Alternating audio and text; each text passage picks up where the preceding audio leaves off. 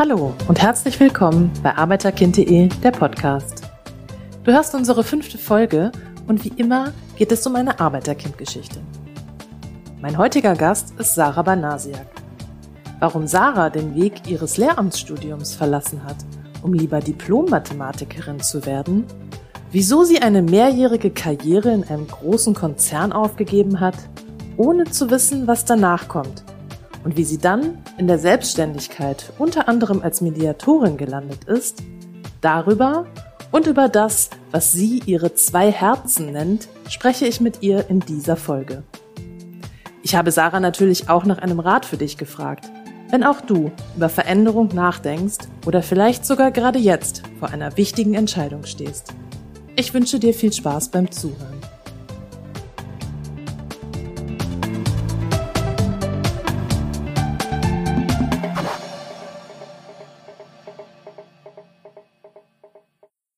Hallo Sarah, herzlich willkommen bei Arbeiterkind.de im Podcast. Ich freue mich sehr, dass du heute da bist. Ja, vielen Dank für die Einladung. Ich freue mich auch schon sehr auf unser Gespräch. Sarah, bevor wir äh, drüber reden, wie du ins Studium gestartet bist, was du studiert hast äh, und all diese Themen, würde ich dich gerne fragen, wenn du heute jemanden triffst, der dich nicht kennt und die Person dich fragt, was du beruflich machst. Was ist deine Antwort darauf? Ich würde sagen, ich bin freiberuflich tätig als Trainerin, Facilitatorin und Mediatorin und äh, wird von meiner Leidenschaft erzählen, äh, die darin besteht, Menschen im organisationalen Kontext dabei zu unterstützen, wirksamer zu kommunizieren, sich besser zu verständigen und zu verstehen. Und das, was ich da ähm, zum einen mache, sind ganz klassische Trainings, ne, also wo es dann darum geht, individuelle Kompetenzen zu erweitern und auszubauen, so in Sachen Kommunikation, wie kann ich mit Konflikten umgehen. Ähm, das ist so die erste Säule und die zweite Säule, da geht es dann drum ähm, Teams und Gruppen zu unterstützen durch Workshops-Gestaltung. Also es kann dann zum Beispiel so ein Projekt-Kick-Off sein, wo man sagt, Mensch, wir wollen uns ähm, gleich zu Beginn schon mal Gedanken drüber machen, wie wollen wir eigentlich zusammenarbeiten, wie sind unsere Rollen, was ist uns vielleicht auch an Werten wichtig. Ähm, das können auch so Reflexionsworkshops sein oder ähm, strategische Workshops, ne, wenn es dann darum geht, was nehmen wir uns eigentlich an Zielen vor. Also letztlich, dass ich unterstütze, ein Rahmen zu gestalten, in dem die Teams und Gruppen bestmöglich miteinander kommunizieren können dann wieder. Und die dritte Säule, da geht es darum, äh, Menschen dabei zu unterstützen, ähm, Konflikte zu lösen. Wenn sie selber das Gefühl haben, sie stecken da irgendwie fest und kommen nicht äh, ganz weiter, dann hilft es oft, dass äh, ja eine unbeteiligte dritte Person dann dazukommt und äh, durch den Prozess eben auch führt und dadurch auch entlastet. Das äh, wäre meine Antwort. Super, man merkt schon, finde ich, ähm, dass es keine ganz kurze Antwort ist. Das ist auch klar, weil es um verschiedene Inhalte geht ähm, und vermutlich auch, weil es eben nicht mit einem Wort oder einem Begriff so schnell jemandem zu erklären oder vorzustellen ist. Du hast natürlich am Anfang gesagt, wie du, welche Begriffe du benutzen würdest, aber man erklärt es, glaube ich, sehr schnell ähm, noch mit hinten dran. Aber man kriegt einen guten Eindruck dadurch, was du machst, womit du dich beschäftigst, was die Themen sind in der Zusammenarbeit mit anderen Menschen. Und wenn wir jetzt nämlich dahin gehen, dass wir auf deinen Studienstart schauen und ich weiß, dass du in ein Lehramtsstudium gestartet bist, mhm. Mathematik und Kunst, richtig? Genau, das ist richtig, ja, für Gymnasien und Gesamtschulen. Mhm. Auch aus dem Grund, weil du gedacht hast, Mathe auf Diplom, das ist nix. Nicht, das ist nix, weil da wird nix draus, sondern das kann ich nicht. Genau, genau. Also ich habe ähm, in, in der Schule hatte ich Mathe und Kunst als äh, Leistungskurse und ähm, habe mich selber ein bisschen unter Druck gesetzt, bis zum Ende der zwölften Klasse zu wissen, was ich machen möchte. Und ähm, mal mit Mathe-Leistungskurs, ich hatte sehr gute Noten, äh, ist das ja jetzt nicht so ganz fernab, vielleicht auch drüber nachzudenken, ob äh, Mathe-Studium auf Diplom das Richtige wäre. Ähm, tatsächlich kam das aber irgendwie war das so gar nicht äh, im Raum der Möglichkeiten bei mir. Also es war überhaupt nicht, hatte ich überhaupt nicht auf dem Schirm. Ähm, und letztlich glaube ich auch, weil ich vielleicht die Option nicht kannte ne, und nicht klar war, was könnte da für ein bestimmtes Berufsbild dann dahinter stehen, aber auch weil ich es mir, glaube ich, nicht zugetraut habe. Also du würdest aber schon auch sagen, dass ähm, die Vorstellung, was man dann nach dem Studium macht, nämlich nach dem Lehramt äh, an die Schule als Lehrerin zu gehen, auch greifbarer war als Mathematik ja. ohne klares Berufsziel zu studieren. Genau, genau. Also ähm, zum einen ist der Job greifbarer, weil man es kennt, und natürlich ist der ähm, ist das Umfeld viel greifbarer, was ich zumindest ja aus der Perspektive ähm, der Schülerin dann sehr gut kannte. Ne? Also das heißt, ich habe irgendwie ein Gefühl für das System, in dem ich mir vorstellen könnte, eventuell wirksam zu werden. So, ja. Glaubst du, dass auch was damit zu tun hat? Ähm also wenn ich mich zurückerinnere an meine äh, erste Studienzeit, ich habe ja Germanistik und Literaturwissenschaft studiert und bin oft dann gefragt worden, ach, was wird man denn dann? Was machst du denn damit? Und das ist natürlich eine Frage, mhm. die einen irgendwie, wenn man das selber nicht weiß, auch ein bisschen bedrängt und man fühlt sich unwohl damit. Und ich glaube, das ist auch oft bei ähm, diesem Hintergrund als Erstakademiker, dann hat man, man hat nicht so diese Erfahrung damit, weiß nicht, wie man darauf antworten soll. Gibt es einem auch Sicherheit, dann zu sagen, ich werde Lehrerin, weil das Total. niemand hinterfragt? Total, ähm, genau. Also einerseits, weil es die Sicherheit so von außen ist, aber auch für einen selbst. Ne? Also das also der, der, ich meine, der Pfad äh, im Lehramt ist ja dann, der ist ja sehr klar, finde ich so, ne? Dann einfach ist, man entscheidet sich dafür die Fächer, weiß, ich studiere eine gewisse Anzahl von Semestern, dann kommt das Referendariat und dann gehe ich in die Schule und du weißt sogar, dass du ähm, ja mit dem Wahl deines Referendariatsstandortes ähm, auch das Bundesland festlegst. Also es ist ja irgendwie sehr überschaubar, sag ich mal, der Rahmen irgendwie. Ne? Und äh, ich glaube schon, dass das damals ähm, auch eine Rolle gespielt hat ähm, für mich. Also dass ich mich irgendwie wohler gefühlt hatte mit sowas Berechnen, Berechenbarem vielleicht, ja. Du bist ja dann letztendlich keine Lehrerin geworden, also auch bis zum Referendariat und so weit ist es ja gar nicht gekommen. Was ist denn passiert? Also was hat sich für dich verändert und was hast du dann gemacht? Also welche Umentscheidung hast du quasi im Studium getroffen? Erzähl doch mal ein bisschen. Ich habe mich ungefähr, oder es war kurz vor dem vor dem Grundstudium, vom Abschluss des Grundstudiums im Lehramtsstudium habe ich mich ähm, entschieden, auf Mathe auf Diplom zu wechseln. Quasi in der Mathematik war ich schon so weit mit dem Grundstudium, in Kunst nicht ganz und in der Pädagogik hatte ich das ähm, Grundstudium auch fertig.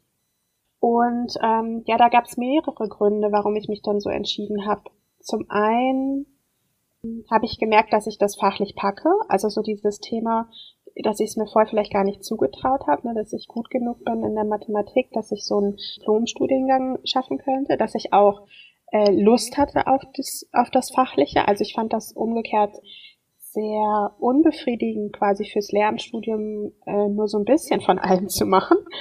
Und also in der Mathematik geht man sehr chronologisch vor. Ne? Man fängt halt mit so Axiomen an und baut das dann immer komplexer auf, ähm, bis man ja eigentlich irgendwann bei aktueller Forschung landet dann, ne? Vielleicht, wenn man auch die Diplomarbeit schreibt. Und im Lehramtsstudium kommt man halt nicht so weit. Also, dass ich wirklich äh, bis zur, zur aktu oder nee, eigentlich nicht bis zur aktuellen Forschung komme. Da dachte ich, das ist doch total unbefriedigend. Ich fange hier an, die ganzen Grundlagen zu lernen, aber mach da irgendwie nicht was eigenes mit.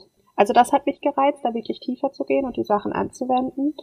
Und dann kamen so Punkte dazu, dass ich, ich glaube, schon sehr wertegetrieben bin und auch an manchen Stellen vielleicht idealistisch war. Also ich glaube, ich war früher stärker idealistisch, als ich heute das bin, aber so ganz ist das immer noch nicht weg.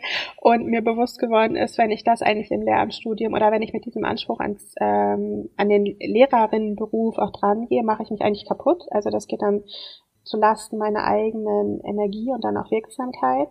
Und dann war es auch so ein Punkt von, ähm, ich will nicht dahin gehen, wo ich herkomme. Also irgendwie gibt es doch noch viel mehr und ich will noch mehr von der Welt sehen, ich will noch mehr woanders irgendwie auch wirksam werden. Also vielleicht dieser Wunsch, ne, wenn, oder so vor dem Abitur, wenn das unbewusst mich geprägt hat, ähm, ja so einen klaren Pfad vor mir zu haben, dass ich dann im Studium ja so einen stärkeren Drang gespürt habe, diesen Pfad oder den Raum der Möglichkeiten für mich zu vergrößern.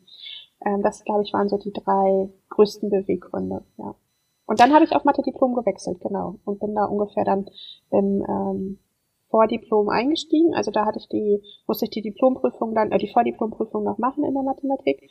Ähm, und natürlich das Nebenfach dann nachziehen. Da habe ich Informatik gewählt. Hm, du hast gerade ähm, auch gesagt, dass es schon noch was mit dem Zuwachs an Zutrauen in dich selbst oder Vertrauen in dich selbst und deine Fähigkeiten auch zu tun hatte. Das fand ich irgendwie ganz interessant, weil ich glaube, das ist, was das viele kennen am Anfang, wenn viele ungewisse Dinge da sind, zu sagen, oh, ich weiß nicht, schaffe ich das? Was erwartet mich da überhaupt? Welche Inhalte erwarten mich? Und dass man selber in den ersten Schritten merkt, ey, ich kann das und ich könnte auch noch mehr und äh, sich das dann einfach traut. Wie sind die Reaktionen denn aus deinem Umfeld, von Freunden oder Familie, vielleicht Familie gerade auch, die ja sicherlich auch damit was anfangen konnten, dass du äh, Lehrerin für Mathematik ja. wirst, äh, aber dann vielleicht nicht mehr so viel mit deinem ähm, Studienwechsel? Ich hatte das Glück, dass meine Eltern äh, mir da vertraut haben, also gesagt haben, wenn du das Gefühl hast, das ist nichts für dich, dann, äh, dann such dir quasi was, was besser zu dir passt, so, ne, und wo du dich wohler fühlst und dass sie letztlich, ja, meine Eltern haben ähm, beide nicht studiert, beziehungsweise mein Vater an der VWA noch so auf dem zweiten Bildungsweg, aber eben auch sehr, sehr klassisch mit Volksschule und dann äh, Lehre und so weiter sich da hochgearbeitet hat. Und ähm, äh, für die sind das natürlich äh, überhaupt so ein klassisches Studium irgendwie, das ist ja für die ganz meilenweit weg, ne? Also ähm, von daher haben die mir vertraut. Ähm, ja, und ich überlege gerade, ob die damals so gefragt haben, was ich damit machen will. Also irgendwer hat bestimmt gefragt, was ich damit machen will. Und dann habe ich eher so, naja, innerlich ausweichend, nach außen hin vielleicht halbwegs überzeugend, ähm, ähm, darüber gesprochen, was so ganz klassische Wege sind, ne, aus dem Mathematikstudium, also in Banken und Versicherungen zu arbeiten, Risikobewertungen zu machen und sowas. Ähm, ja, das war die Antwort. Und im Freundeskreis, ähm, das weiß ich gar nicht mehr so genau. Also sozusagen im Kreis der Kommilitonen ähm, waren viele, die eben auch auf Diplom studiert haben. Also vielleicht hat das auch ähm, ja, das waren halt dann auch die quasi so die, die Gruppe an Buddies, ne, mit denen man sich vielleicht misst und mit denen man, oder so Lerngruppen gebildet hat, ne, mit denen man sich dann austauscht, wo man merkt, Mensch, ich komme da sehr gut auch zurecht, ähm, manchmal vielleicht sogar besser als irgendwelche anderen, die auf Diplom studiert haben. Ähm, und ich, also ich kann da auf jeden Fall mithalten, so, ne, das ist nichts, was für mich ähm, unerreichbar ist. Und, ja. Und es hat ja auch gut funktioniert. Du hast ja dann äh, diesen eingeschlagenen Weg weiterverfolgt, hast da abgeschlossen und bist dann äh, ins Berufsleben gegangen und zwar in einen großen Konzern. Genau. Ich hatte ähm, ja äh, hab den Abschluss gemacht als Diplom-Mathematikerin mit Informatik im Nebenfach und äh, bin dann eingestiegen 2011 bei der Deutschen Bahn als äh, Trainee an der Schnittstelle Beschaffung IT. Also da ging es drum ein IT-System, das ist gerade ausgeschrieben worden für die Beschaffung von so Kleinkram, also so von Bleistiften bis Laptop, also so die Wertgrenze waren 1000 Euro. Und da ein System aufzubauen, ähm, was sehr effizient funktioniert. Also der Chef damals hat immer gesagt, das soll wie Amazon sein, mit zwei Klicks habe ich mein, ähm, mein Gegenstand sozusagen bestellt. Ähm, und dafür war tatsächlich, das war irgendwie ganz spannend, weil das ja nichts mehr mit Mathematik zu tun hat, ne? oder mit mit, ja, also mit dem, mit der Fachlichkeit der Mathematik. Ich hatte während des Studiums ähm, eine Werkstudentenstelle bei ThyssenKrupp ähm, gemacht, also auch großer Konzern und war da an der Schnittstelle IT, Personalentwicklung. Und mit dem Profil war ich dann glaube oder mit der Erfahrung ähm, war ich oder kam dann gut rein bei der Deutschen Bahn, ne, weil ich ähm, so, wenn man an so Schnittstellen tätig war und so Themen wie Anforderungsmanagement gemacht hat, also das ähm, quasi übersetzt wird, was braucht so ein Fachbereich, wie muss so ein IT-System funktionieren, welche Prozesse will man da drin abbilden, wenn man da so ein bisschen Erfahrung hat, kann man das dann auch auf unterschiedliche Fachbereiche anwenden. Also Personal und Beschaffung oder Einkauf ist erstmal ähm, relativ weit voneinander entfernt, aber ähm, es ist dann doch eben übertragbar von den Fähigkeiten, die man da hatte. Und ähm, es hat mir auch geholfen. Und tatsächlich, wenn ich so sage, ich hatte ja gerade so ein bisschen gezögert, also die fachlichen Inhalte aus der Mathematik haben da keine Rolle mehr gespielt.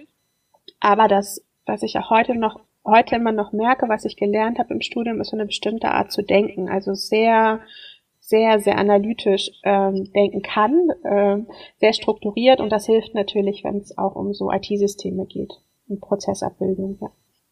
Wenn ich mir jetzt so vorstelle, was du da äh, alles gemacht hast, äh, sage ich dir ehrlich, ist für mich viel Chinesisch dabei. Ich komme natürlich aus einer ganz anderen Fachrichtung. Aber ähm, bei all den Vorstellungen, die ich jetzt davon habe, ist für mich noch ein ganz großer Bogen zu dem, was du eingangs erzählt hast, was du heute machst. Und ja. ähm, Wie hat sich äh, deine, dein, dein Lauf äh, im Konzern oder in dem, was du da gemacht hast, entwickelt, dass du gesagt hast, nee, das ist jetzt, da muss noch mal ein anderer Weg her, da will ich noch mal in eine andere Richtung gehen inhaltlich und mhm. letztlich ja auch mit einem Schritt in die Selbstständigkeit, also weg von ja. diesem ähm, Mitarbeiterin, ein Teil, ein Puzzleteil auch von so einem großen Konzern zu sein. Ja, das ist tatsächlich, äh, das ist noch so ein kleiner Weg dahin.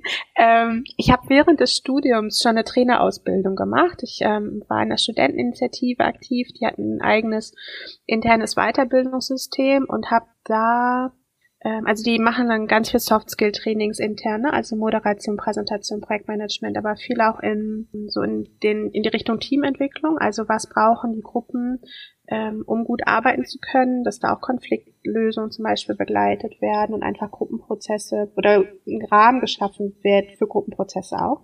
Hab da auch Trainer ausgebildet und hatte da quasi, was so das Trainings-Know-how angeht, war das so eigentlich mehr ein Hobby, ne? Oder ein Engagement. Und die, ich sag heute so, oder wenn ich so von heute zurückblicke, ist das ein bisschen das Gefühl, als sind da so zwei Herzen in meiner Brust. Ne? Also auf der einen Seite so dieses sehr analytische, fast so ein bisschen nerdige, ähm, was ich dann in der Mathematik total krass ausleben konnte und was mich auch dann äh, zur Deutschen Bahn gebracht hat, so in diesem Profil.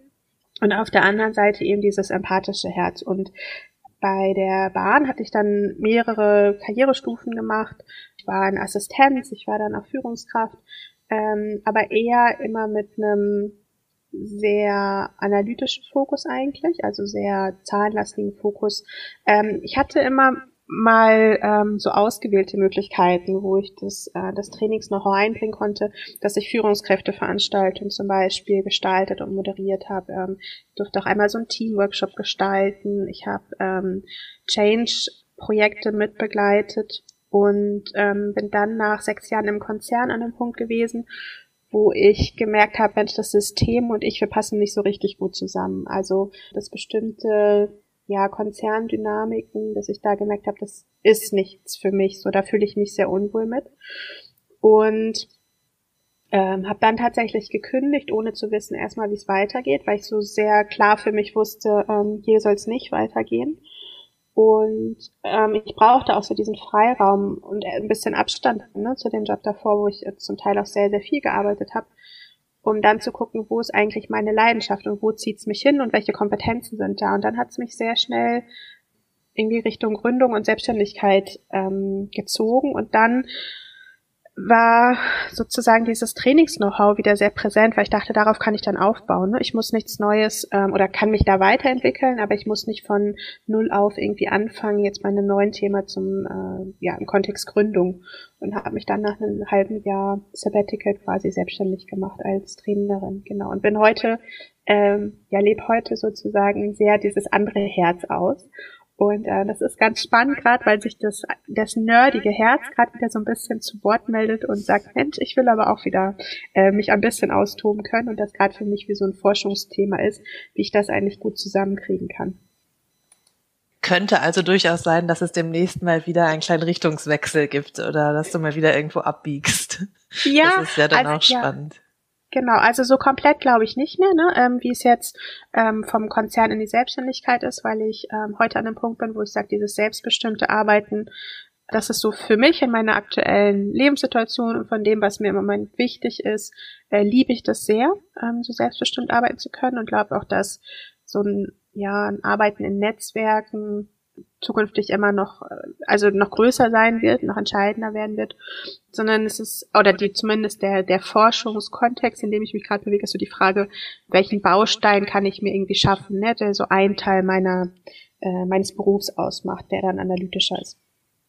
Ich würde gerne nochmal über eine Sache sprechen, von der du äh, gerade auch viel berichtet hast. Da geht es so um Sicherheit auf der einen Seite, Zutrauen auf der anderen Seite, mutig sein auch, ein bisschen mhm. riskante Entscheidungen zu treffen. Ich glaube, das ist was, ähm, was viele Leute, die äh, uns vielleicht auch zuhören, an sich wiederfinden, ähnliche Situationen hatten oder möglicherweise davor stehen. Du hast es ja im Studium schon mal gehabt, diese Situation mhm. zu sagen, okay, ich treffe eine Entscheidung jetzt für mich und äh, ich vertraue mir und ähm, ich mache das jetzt einfach. Ich gehe weg von diesem vermeintlich sicheren Lehramtsstudium Und ja. du hast ja gerade auch erzählt, dass du dann äh, im, deinen Job im Konzern dann gekündigt hast, ohne mhm. quasi einen einen Anschluss daran und dir wirklich die Zeit genommen hast, zu gucken, wo will ich hin. Das ist ja einmal schon was, wo, wo man mit seinem eigenen Sicherheitsbedürfnis sich auseinandersetzen muss, ähm, was die Zukunft angeht, was auch die Finanzen natürlich angeht und äh, dann auch noch die Selbstständigkeit, die ja auch erstmal, ähm, naja, also diese klassischen Dinge, kein kein geregeltes Einkommen wahrscheinlich am Anfang. Die Frage, äh, wie, wie geht es weiter? Wie sicher ist das, was ich mache? Wie, wie hast du das so erlebt oder wie bist du damit umgegangen? Was würdest du Leuten mit auf den Weg geben, die vor ähnlichen Entscheidungen stehen? Ach, das ist eine spannende Frage. Also ich glaube, ein Thema ist so den, ja, vielleicht so ein Tipp wäre, also den Mut zu haben, nach einem Berufs- oder sich ein Berufsumfeld zu kreieren oder nach einem Berufsumfeld zu suchen, ähm, das gut zu einem passt. Also ich glaube einerseits, dass es äh, keinen Job gibt, der so 100% perfekt ist. Ne? Also auch ich habe irgendwie bestimmte Themen, die nerven, auf die habe ich keinen oder nicht so viel Lust, aber quasi der ähm, oder die, die Zufriedenheit ist schon sehr groß, was jetzt so die Rahmenbedingungen angeht. Und da den Mut zu haben, das auch ernst zu nehmen. Also wenn man da irgendwie merkt, Mensch, ich bin da nicht ganz zufrieden mit oder fühle mich da nicht so ganz glücklich, ähm, das ernst zu nehmen, dahin zu hören, so was so eine innere Stimme sagt und dann zu gucken, was kann, was gibt's eigentlich noch, weil das war so ein Thema nach dem äh, nach dem Abitur hätte ich nie im Leben an Selbstständigkeit gedacht. Also das war, es kam überhaupt äh, irgendwie auf mein, meinem inneren Radius, da gab's das gar nicht, dass das ein Format ist, in dem ich arbeiten könnte, ne? sondern es war irgendwie klar, ich gehe in ein Angestelltenverhältnis und es war auch klar, ich gehe in einen relativ großen Konzern. Das hat aber dann auch mit dem Studium zu tun gehabt. Genau, also da den, den Mut zu haben, da hinzuhören und sich eben ja schlau zu machen und da vielleicht mit ganz viel Neugierde auch durch die Welt zu gehen. Wie sind andere Menschen so zu unter, unterwegs? Was gibt's da auch für Lebensentwürfe? Ähm, das wäre da so ein Tipp. Was mir geholfen hat, dann oder immer mehr geholfen hat, und das waren, du hattest das ja gerade auch angesprochen, das waren ja dann so unterschiedliche Entscheidungen, ähm, wo ich so der inneren Stimme gefolgt bin, eben dass diese innere Stimme mir was Wichtiges sagt. Also dass es, dass es für mich nicht gut ist, wenn ich die ignoriere. Ne? Also das ähm, dafür ist irgendwie meine Lebenszeit zu kostbar. Und was es mir dann auch äh, gerade bei der Kündigung bei der Bahn erleichtert hat, zu sagen, ich mache jetzt diesen Schritt, ja, erstmal zu kündigen, war zum einen, ja, ich sag mal, eine Transparenz, was die finanzielle Situation angeht. Also was habe ich ähm, während der Zeit bei der Bahn irgendwie an Rücklagen aufgebaut. Was heißt es auch, wenn ich arbeitslos werde? Also wie viel, äh, wie lange bekomme ich Arbeitslosengeld? Ähm, wie viel Geld ist das genau, mir das auszurechnen? Und dann aber auch zu wissen, ähm, das war vielleicht noch entscheidender. Also ich war in, in einer Führungsposition zuletzt bei der Bahn und habe für mich gemerkt, der nächste berufliche Schritt muss jetzt nicht so linear sein für mich. Ne? Also ähm, ich habe nicht den Anspruch, dann irgendwie die nächsten, äh, im nächsten Karriereschritt eine größere Führungsspanne und noch mehr Verantwortung zu haben und noch mehr Geld. Genau. Also diese, diese beiden Themen, ich äh, muss nicht so einen linearen Karrierepfad aufbauen und ich muss auch nicht mehr Geld verdienen im nächsten Schritt. Der hat natürlich wieder meinen Möglichkeitsraum ähm, quasi vergrößert und dann auch das Wissen, Mensch, ich habe jetzt quasi ne, das eine Herz so also sehr weit entwickelt. Ne? Ich habe irgendwie Mathe studiert und habe das in den beruflichen Kontext angewendet, wo ich, ähm, also ich hätte auch in IT-Beratung oder sowas gehen können dann damit. Ne? Also da gibt es irgendwie eine gewisse Option und ich habe die Trainerausbildung andererseits und auch gewisse Erfahrung da. Also dass ich genug Fähigkeiten irgendwie habe, aus denen ich was bauen kann. So das Zutrauen war auf jeden Fall da. Ich könnte mir vorstellen, wenn man äh, mit solchen Plänen dann auch an andere Menschen rantritt, dass es unterschiedliche Reaktionen gibt. Ich weiß selber, ich habe mal vor ein paar Jahren eine Stelle, eine unbefristete Stelle im öffentlichen Dienst gekündigt und mhm. da gab es sehr viele Reaktionen von Menschen, die das wahnsinnig mutig fanden, weil ich was gemacht habe äh, danach, worauf ich viel mehr Lust hatte. Und es gab aber mindestens genauso viele, die gesagt haben, äh, du bist total verrückt. Wie kann man denn bitte eine unbefristete Stelle im öffentlichen Dienst aufgeben? Und ich denke mir, wenn man mehrere Jahre auch mit einem mit, einem, mit einer Aufstiegsgeschichte im Konzern verbracht hat und sagt, nee, ich habe noch mal ganz andere Pläne, ich kündige, ähm, dass es da auch nicht nur positive Reaktionen gibt. Was hast du äh, da erlebt? Was haben, wie haben Leute darauf reagiert, auch auf deine Entscheidung? Meine Eltern Also meine Mutter hatte vorher halt auch viel Unzufriedenheit mitbekommen. Ähm, und deswegen, da war das nicht so ein Thema. Mein Vater, da war es mir irgendwie, wo wir gar nicht so einen engen Kontakt haben äh, oder damals hatten, äh, trotzdem wichtig, das irgendwie auch mit ihm vorher zu besprechen. Und der hat erstaunlicherweise gesagt, na, wenn du unglücklich bist, dann kündige. Wenn der Chef scheiße ist, dann geh. So, das war fast klein O-Ton. Da war ich sehr, sehr erstaunt und äh, meine Mutter hat mir dann manchmal später nochmal erzählt, dass er das doch auch mitbekommen hat, wie sehr, wie aufreibend das manchmal war und wie viel Energie mich das gekostet hat. Also von daher hatte ich da einen gewissen Rückhalt, aber auch gerade bei meinem Vater schon eine gewisse na, ich glaube, da war auch eine gewisse Skepsis dann dabei, ne? So, wo kriegst du denn dann deine Kunden her und wie funktioniert das dann? Und immer wenn wir uns gesehen haben, war die erste oder die zweite Frage, wie läuft es denn im Business und so. Ich hatte dann einen Mentor bei der Bahn, das war ein ehemaliger Chef von mir, der fand die Entscheidung nicht gut. der, ähm, ich weiß gar nicht genau warum. Vielleicht zu risikoreich oder der hatte auch das Gefühl, ich ähm, schmeiß zu schnell hin vielleicht. Also ich hätte ähm, länger da durchhalten können oder gucken können, gibt's nicht, kann ich da nicht am Umfeld doch irgendwie was bauen, dass ich da besser zurechtkomme. Und vielleicht auch zu risikoreich.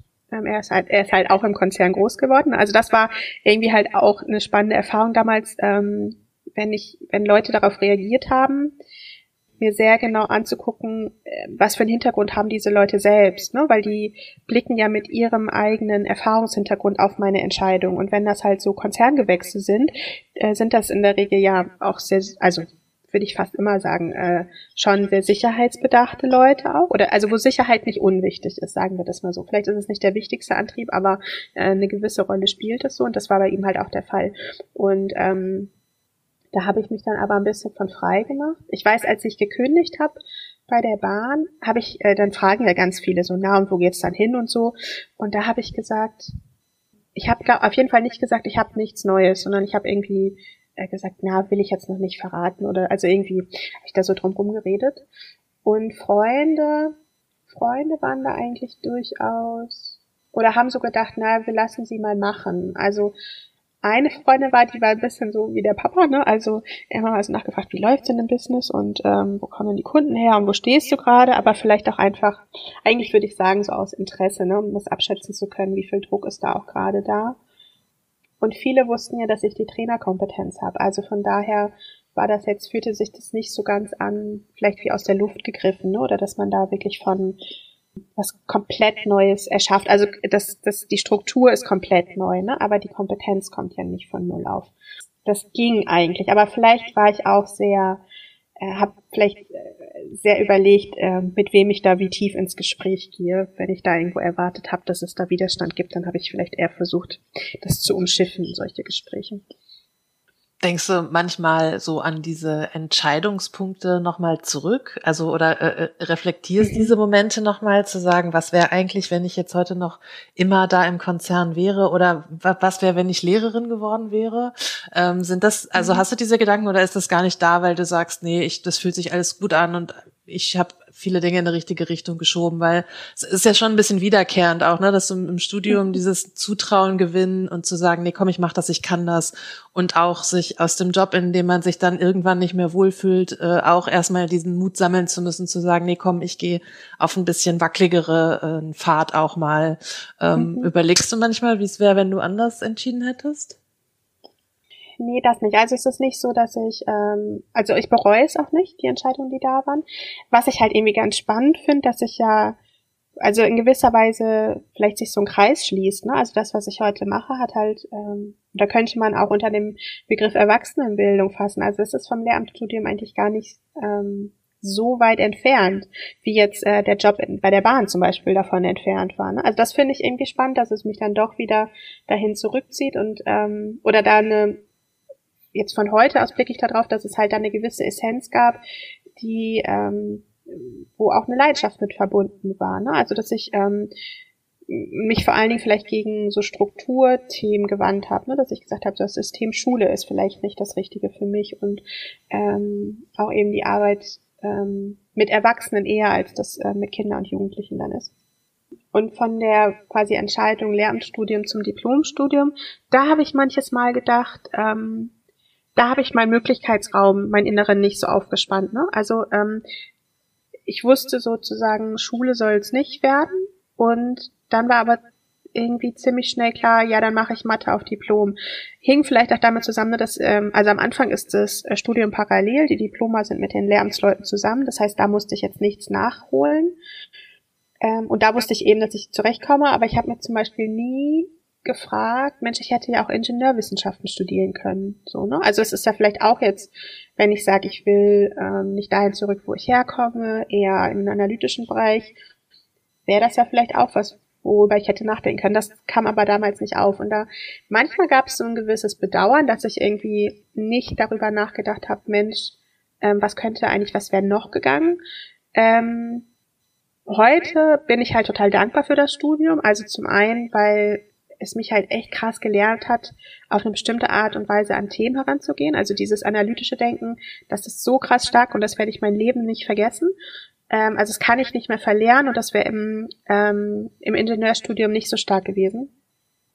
Und das ist was, was mir in allen Jobs immer geholfen hat. Also dafür bin ich dankbar und was ich irgendwie auch ganz cool fand als äh, so vom Mathestudium, man hat immer so Vorschusslorbeeren. Also wenn ich erzählt habe, oder in vielen Kontexten, wenn ich dann gesagt habe, ich habe Mathe studiert, ähm, dann kam, boah, du hast Mathe studiert. Also ich hatte so einen gewissen Grundrespekt, ähm, wenn ich schon erzählt habe, was ich studiert habe. Ähm, und das fand ich also spannend auch äh, sozusagen. In Deutschland ist es ein bisschen stärker gewesen jetzt als in internationalen Kontexten. Und das äh, fand ich irgendwie auch angenehm. So, genau, das war der Wechsel und der Wechsel dann äh, vom Konzern in die Selbstständigkeit. Das habe ich tatsächlich auch nicht bereut und ich habe auch diesen Punkt, ähm, das hattest du ja auch angesprochen, ne? Vielleicht, ähm, also das, das, man weiß halt nicht, ich krieg irgendwie jeden Monat zum 25. so und so viel Geld, ne? Das ist äh, nicht so ganz planbar. Ähm, da habe ich manchmal dran gedacht, dass es ja vielleicht einfacher wäre, aber das hat, ähm, dann kam sofort der nächste Gedanke, aber es hat auch einen ganz hohen Preis. Ne? Also quasi, ähm, wie muss ich im, in diesem Konzernumfeld agieren, um erfolgreich zu sein? Und der Preis war mir zu hoch. Und äh, dafür nehme ich jetzt so das, ähm, das unsichere, etwas unsichere Finanz, ähm, die Finanzplanung und äh, Einkommensplanung und so äh, nehme ich dafür in Kauf. Mhm. Genau, aber ich weiß auch nicht, ob das jetzt das, ob das mein Modell für die nächsten 30 Jahre ist. Ne? Also ich bin jetzt 37, darf bestimmt noch 30 Jahre arbeiten und weiß ich nicht, ob ich dieses Selbstbestimmte so weitermache. Also da, ja, mal gucken, wie der Weg so weitergeht wo auch immer es dich hinbringt. Auf jeden Fall habe ich äh, äh rausgehört, äh, schon mutig sein und Vertrauen in äh, sich selbst haben, trotzdem gut prüfen, was alles drumherum ist. Und ich erinnere mich, als wir uns im Vorfeld unterhalten haben, da hast du so eine kleine äh, Anekdote erzählt. Das finde ich schön, wenn wir damit äh, zum Ende kommen, darüber, dass du eigentlich schon mal vor längerer Zeit so eine Vision hattest von dem, was du heute machst, Leute zu äh, trainieren, denen was mitzugeben, Kommunikation, Konflikte, Führungskräfte zu unterstützen. Magst du da noch mal sagen, wie das war und das vielleicht als als Anstoß und Impuls dafür, dass die Wege auf verschiedenen Arten einen oft zu dem leiten, was man sich wünscht. Ja, tatsächlich ganz spannend. Ich habe ähm, als ich dann die Trainerausbildung gemacht habe bei Bonding und da unterschiedliche so Soft-Skill-Themen selber trainiert habe, mich auch viel mit äh, Zeit- und Selbstmanagement beschäftigt. Das war so ein so ein Steckenpferd.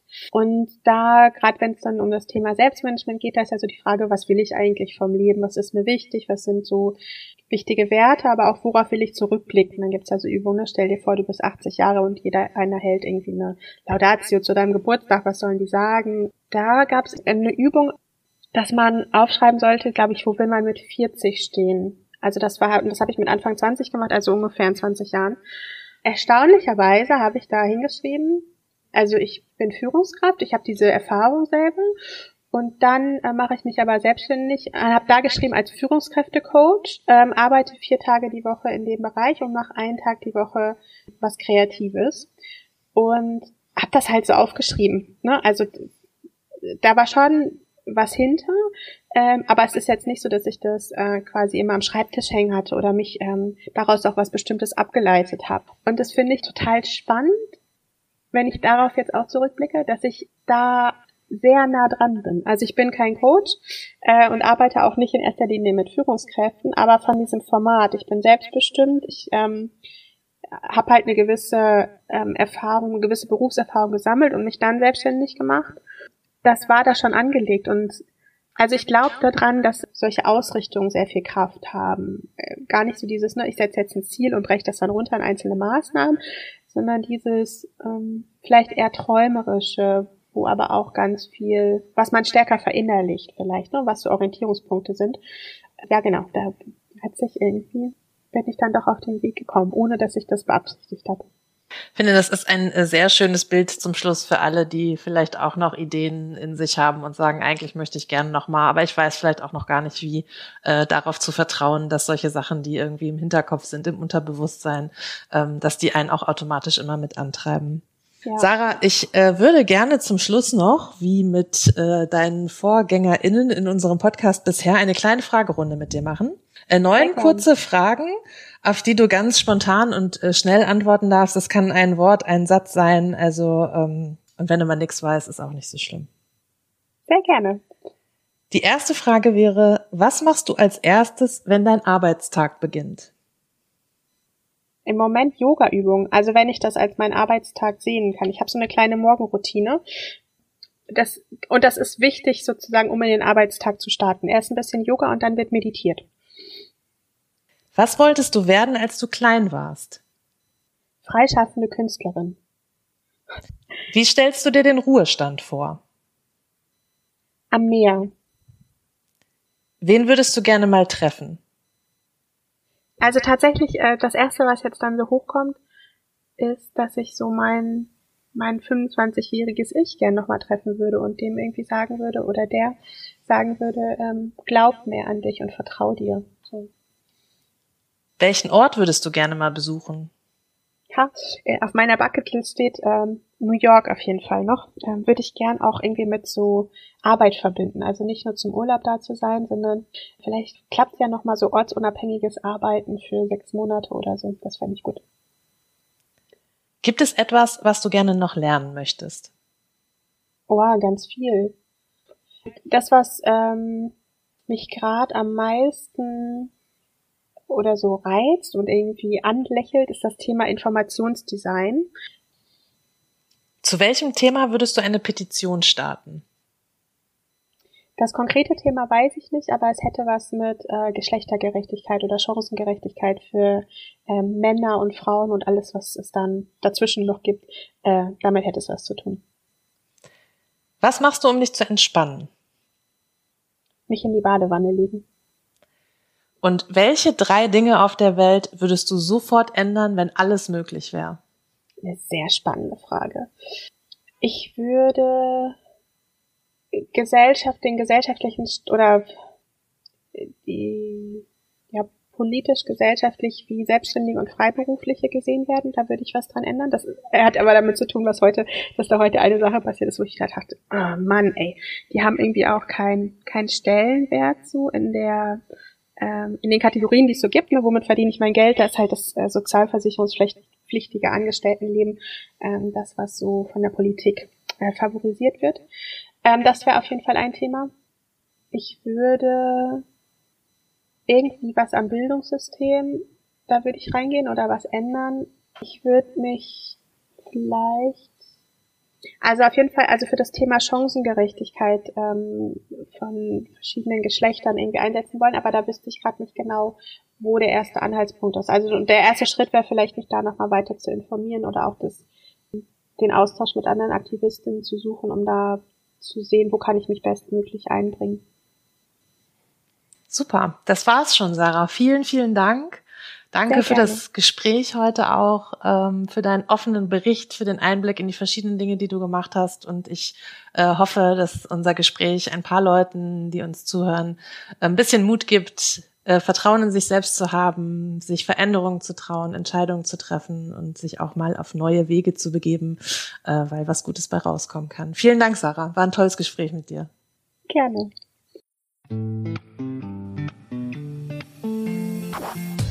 Das war die fünfte Folge von Arbeiterkind.de, der Podcast. Danke, dass du heute dabei warst und ich hoffe, es hat dir gefallen.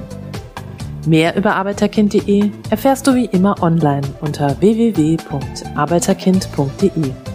oder besuch und folge uns bei Facebook, Instagram, Twitter, LinkedIn oder Xing.